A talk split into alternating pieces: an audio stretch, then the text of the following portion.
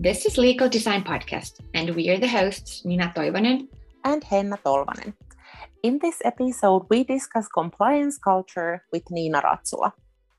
Nina is a business ethics and governance professional who has studied how to do things right for her PhD, but also has years of work life experience in corporate compliance, ethical leadership, and internal control and audit. After working several years in multinational corporations, she now helps organizations at Code of Conduct Company, which she founded in 2018. Tune in to hear more about doing the right thing. Welcome, Nina. How would you like to introduce yourself to our listeners? Thank you for, for first of all, for in, inviting me here. So very happy to be here. And um, the introduction is never a short one, but but maybe maybe I could introduce myself by saying that I'm a, a wannabe artist who ended up doing a PhD in the management accounting. So I, I never thought I would be uh, when I was a child to end up into this this field. But I did uh, spend 12 years in corporations uh, with the internal controls, internal audit, and, and compliance programs and and after 12 years i i realized that actually i'm i'm an entrepreneur and uh, i ended up building my own company companies and maybe um, combining this uh, wannabe artistic uh, view of, of, of actually providing different services in the, in the area of, of compliance and controls, but doing it in a very employee centric way. That's, that's interesting. Um, Many people might find the concept of culture a bit difficult to understand and explain, and especially when discussed in relation to working environments. Um, for us humans, it is quite challenging to become aware of our own behavioral patterns and not yet even realize that we are being part of or contributing to some culture. So, Nina, how would you define culture? And how to recognize, uh, for example, cultural patterns? This is uh, easy to ask, but difficult to, to, to answer. and um, uh, sometimes I've heard this uh, definition that culture is what happens when uh, happens in the room when no one is watching, and that is probably part of the truth. So uh, you you cannot really say much about culture by visiting a corporate website and reading about the corporate values or sustainability efforts or code of conducts. Uh, but it's it's more of what is not written. And to me, actually, culture is much relating to the employee experience. So, in one hand, it is what happens in the room when no one is watching.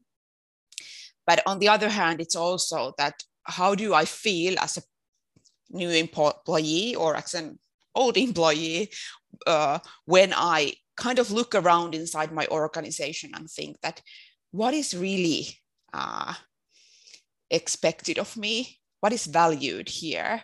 How do I get um, in what kind of behaviors are rewarded or, or sanctioned?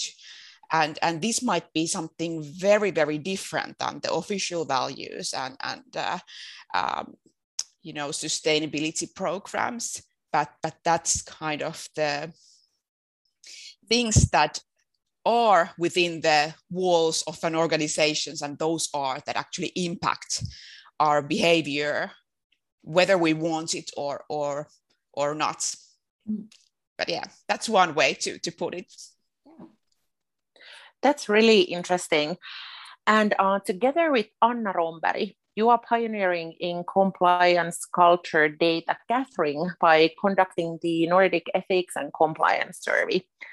And well, this basically blows my mind because it would be easy to think that these kind of topics are hard to measure and track. And now there is a whole study, and we see actual data about this. Based on the study, do you see any differences between the Nordic countries on how we define and understand culture and the importance of it? That's a great, great question. And uh, generally, it's uh, I'm not sure if I want to make too much of a comparisons between the countries based on the data. Yeah, would, understandable. yeah, uh, because of course it is only one one one study and one survey and one aspect, and uh, and even capturing a culture through a survey uh, that is responded by you know several people's people all around the nordics in all in different companies. So so that is uh, uh, not that easy task. But i would say that generally the it's it's more like that the issues uh, and also strengths uh, that we have in, in, in this cultural aspect is more generic in in uh, in the Nordics. So I would rather compare Nordic uh, into other parts of the world.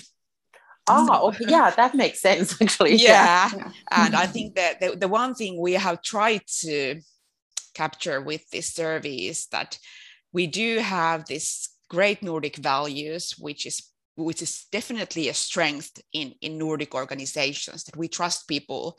We, we, we, you know, in Finland, you know, we have this saying that suomalaisen sanaan voit luottaa, you know, and when you go international, you kind of have this uh, trust and belief in people. And this is quite similar in, in the Nordic countries. And also this maybe relates somehow to the fact that in the official statistics, we are also seen as a less corrupt countries in the world. But this at the same time is a challenge because, um, and this is maybe a personal opinion, but, but somehow this trust in the good, great Nordic culture and Nordic values may uh, kind of impact in a way that we become a bit of a blind that we cannot see the, the ethical issues we have uh, in the in the Nordics. And uh, one thing that kind of got, comes out of this survey very strongly is the speak up culture, or I would say lack of it. So so no matter what country in, in, in the Nordics we talk about, people more, more likely will not speak up when they, when they witness something that they feel that is not right, is not ethical. But we have this thing that uh, it's not obvious for us to raise our voice and talk about difficult, mm. difficult things, and we kind of maybe avoid talking about this. Um, difficult questions that are more ethical we we it's it's quite clear for a Finn that you know we obey the law, but ethical questions and, and culture of, of compliance, it's not just about following and the law. So uh, one one kind of thing that I always like to raise is that ethics and compliance is uncomfortable. It, it should mean uncomfortable discussions. It should mean looking at the mirror and also uh, creating a lot of uh, these uh, ethical struggles and, and uh, difficult conversations with the organizations. And um, this is uh, something we could do much more in, in, the, in the Nordics. Um, and, and secondly, it's, it's kind of uh, one thing that I, well, maybe actually one thing I could mention where, where I see a difference. Uh, if I think about that, we've done this survey for now, actually, this year, we are doing it for the third time with a little bit different scope this year. But anyway, uh, we have received every time we publish a new report we receive a lot of uh, invitations to organizations to talk about these aspects and what i see when i look at the nordic countries is that actually finland um, is, is the country where, where we get least invitations even though we, we do live here. So to, to me it seems like that maybe finland is lacking a little bit of behind in in recognizing that hey actually this this this cultural stuff is very important topic. And and also you can maybe see that that for if if i compare finland and sweden so swedish companies typically have much more budget for developing this this topic, of course, it could be also that they've had these huge corruption scandals, with, with which has made it maybe a bit more kind of um, real real for for for them. Uh, and in finland still we might have a lot of these attitudes thinking that you know doing the right thing is is just common sense. And you know why should we invest resources in in creating and developing a compliance culture? Because we have these nordic values and everything's great here and we don't have any corruption and and people know how to do the right thing you know by heart. Yeah and it almost feels like um, in finland that if we're building a cultural programs within companies or building a compliance programs in a way, it feels like we're admitting that there might be some problems and issues. And the admitting part is not part of the Finnish culture because we like to be silent about the hard things and wrongdoings. yeah, that is that is I, I think so. That is exactly the, the truth. And and we don't always remember that actually ignoring something or putting something under the carpet might be even worse than actually doing something illegal or, or bad. So exactly. so, yeah. You know what one thing that kind of comes to my mind is also uh, a, a, conversation I had with Andy Fastow last year, uh, so the ex CFO of, of Enron. And he said that, you know, the fa- ethical failure that happened to Enron, it was not a compliance issue, it was a cultural failure. Because in their mind, and what happened if you actually go and, and try to understand this, you know, this is uh, the, the greatest compliance scandal ever that took place on this planet. And, and you know, we have a lot of, lot of informations and studies about this, this scandal. But what happened there was that they were trying to be compliant by kind of uh, finding the loopholes in the legislations and in the rules. So they did everything they could to be compliant without thinking the ethical aspects of becoming uh, a compliant. And of course, at the end of the day, it, it wasn't really, really compliant. But but that's also one one kind of a great story to think about if we try, want to understand or define that what culture of compliance even means. So I don't think that companies should aim for uh, compliance culture by thinking that what are the things that we do to make sure that we follow the legislation. I don't think following the legislation should be that the kind of uh, number one one target because that might kind of drive you blind if we compare, for example, this Enron's case, case where you try to find the loopholes to, to, to make use, the best use of, of the, the legislation and the rules and, and so on. But I would rather talk about, you know, the culture of integrity where, you know, that the rules are part of it, but but because you, you can't have a rule for all kind of situations and ethical dilemmas.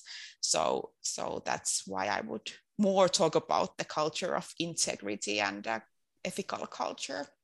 So, um, if we go beyond compliance and think about the work ethics and culture in general, the legal industry is quite known for our lovely culture of billable hours and burning the midnight oil. And um, up until now, it has felt quite normal. But um, now, even this dinosaur industry of ours is seeing outbursts and demands of work life balance and other similar normalities. And we're facing questions of how ethical it is to work people so much. And from my point of view, in the legal industry, culture has previously meant prestige and fancy offices and free soda and snacks. But now we're facing some new challenges, and a lot of firms are designing or redesigning their culture. We're paying attention that we do things right within the industry. But what do you, Nina, think? Should people match the culture or should culture match the people and how to start the culture work in the legal industry mm. oh giving consultant advice to legal industry this is a scary task but uh, but yeah, I think you. Sorry about this. no, no, no. We're no curious to hear what, how you answer. Exactly, and it's always nice to hear from like a person who is not a lawyer because sometimes well yeah. quite often most of the times you people see things so much more clear than we do. Exactly. Exactly yeah. yeah. In a way i think it is okay to create a culture and then look for people who are a cultural fit which is a very trendy word word these days. But but if at the same time one must be very uh, kind of careful when you look at your culture so do you really define your culture in a way that the reality is and for a company who has this culture of billable hours, my, my strong recommendation in a way is to investigate a bit of the values of, of the potential employees, so the millennials. And, and in a way, this would come, I would come to a conclusion that actually, if you want to be a successful company in any industry these days, you really must understand the values of the of the people in a, in a sense that you maybe start matching your culture with with these people. But but this is a very very huge task for uh, dinosaurs, like you like you say it. Uh, but maybe one one way to look at is is is is the employee experience that I I kind of uh, mentioned. So in in these companies where you where you have built your reputation and your history based on uh, on these uh, kind of um, how to put it very performance driven uh, way way of doing things, it's very important to understand that what's actually what, what happens to the person who enters the room, for example, as a new, new employee? How does he or she perceive the culture? You know, how, how does she or he define that, you know, what's, what's appreciated here and what's not, no matter how the culture is officially defined and, and so on. And I think if you think about, you know, what kind of behavior is rewarded or, or sanctioned? Uh, these are the, the, the, questions that one will ask. And I think many companies still have these issues that, you know, you look at the code of conduct of the company and it says that, you know, people first, people are our greatest assets. And, you know, we have, for example, this personal life balance. But then, you know, is it really so? It's it might be the thing that you would want to be but at the same time the manager is still sending the emails in the evenings or expecting you to work like crazy extra hours. And, and sometimes i hear also in the legal industry these stories about the companies who provide the employees free taxi or free babysitting or whatever service that actually for me creates a story that you know it's not really appreciated the, the personal life balance but what is appreciated is is that the, the the working long hours and giving up exactly yeah. So so these are the kind of uh, things how you create the culture. So i would cut off the babysitting services and tell people that you know go home. And and we have also these really great examples um, of the companies who actually I, I heard this story of one company who actually put this this kind of a control to their their employees um, uh, uh, computers that they were not able to open their intranet and email boxes at after 6 p.m. And then oh, I know, love this. yeah. And so so it's a little bit different story than you know providing free babysitting service. Yeah. so if we talk about compliance by design, do you think that it is possible to be even be compliant if it's not part of the organizational culture i mean we write policies and tick the boxes but at the end of the day can we honestly say that we are compliant or ethical if we haven't decided our culture to support compliance and ethics mm. That's a, that's a good question, and, and maybe the right right answer is that yes, if you you think that you don't need to worry about your culture, but just the ticking the box, then you are walking on a, on a quite thin ice. And um, here this this question kind of brings back to, to me to my my glasses as a, as a, researcher when doing my my PhD and uh, and in a way I did my PhD uh, with Nokia's culture. It's a it's a very um, kind of the, the, data is from the last decade. So back in the days when when Nokia had just launched its so-called SOX compliance program after the Enron scandals and so on. But but this this the, the, the, research that I did was actually much about the compliance culture, even though I didn't realize it while I was I was doing it. And and the, the story of Nokia, even though Nokia has not the best reputation in terms of culture when talking about leadership, for example. But for me, the, the cultural story of Nokia was a really a success story because uh, uh, when compared to many other organizations who were in the same place, who they were creating their SOX compliance programs, which everyone who knows SOX knows that, that the SOX compliance means a lot of a lot of heavy documentation and ticking the boxes and doing audits and you know formalizing your whole set of internal controls and then then um, evaluating those. And many companies kind of failed in this exercise because they were just ticking the boxes. They were just looking at the the, the kind of uh, written and technical part of the controls but they didn't really care about the, the culture but what Nokia did, eh, eh, and what, what I have tried to prove with my PhD is that they they kind of put the culture as the kind of first priority, and then they had the controls. And actually, the culture was the one who enabled people to actually find find the meaning of performing the com- controls and and and increasing the possibility of, of being compliant. And um, in a way, that's a great story of how you actually, how actually your culture can support becoming compliant and also saving a lot of money and time in a ways that you don't have to do this huge uh, overkill technical exercise, but you can also use the culture as a, as a way to control your organization in a, in a very positive sense. Yeah, that makes sense.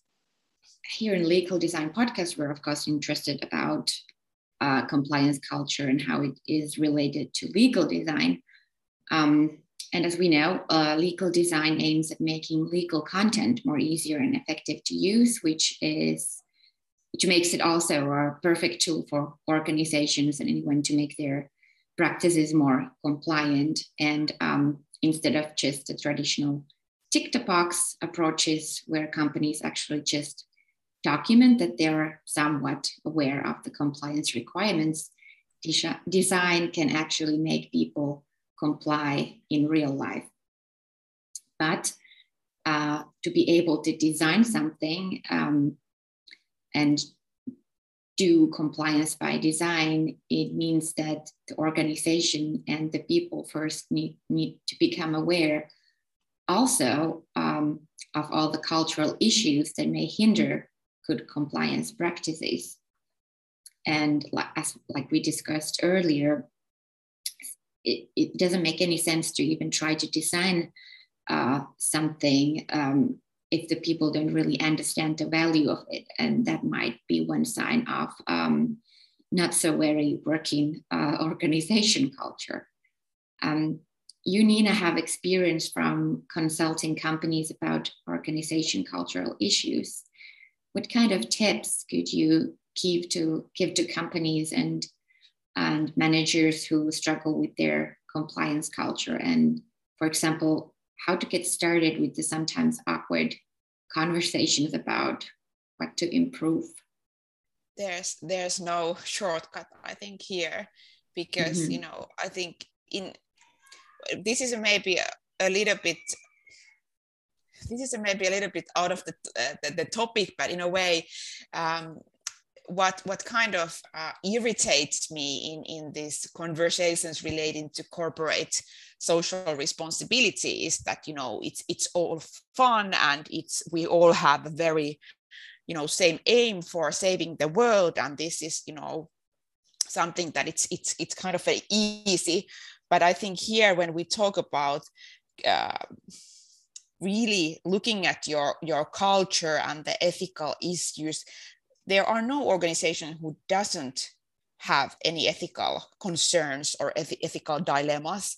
And here you instead of thinking that this is something that you know is always rewarding and fun and and and, and kind of easy here we have to remind that you know this is uh, there's no way out. You ha- have to have these very awkward conversations to to understand also the the side the the blind spots of your organizational culture and behaviors and beliefs that you you have and, and, and maybe you have become blind to those ones. Uh, but you can't do this uh, you can't do this uh, work if you don't really um, go into this very uncomfortable zone. But it's it's very difficult and it's very easy to just you know come to the conclusion that hey we have actually haven't had that much of issues. We actually do have a great culture. I, I kind of have become allergic to this sentence that we have a great culture uh, because you know to be able to say that you you must know your culture quite well. Mm. and maybe one practical tip is is to kind of uh, start start with this why question that I mentioned before. So you know why to even bother doing all of this? Why are you interested in in looking at your culture, and and you know why do you want to be compliant and going be, beyond this this question of of your reputation and and brand image and, and so on. Okay, um, this has been such a great discussion.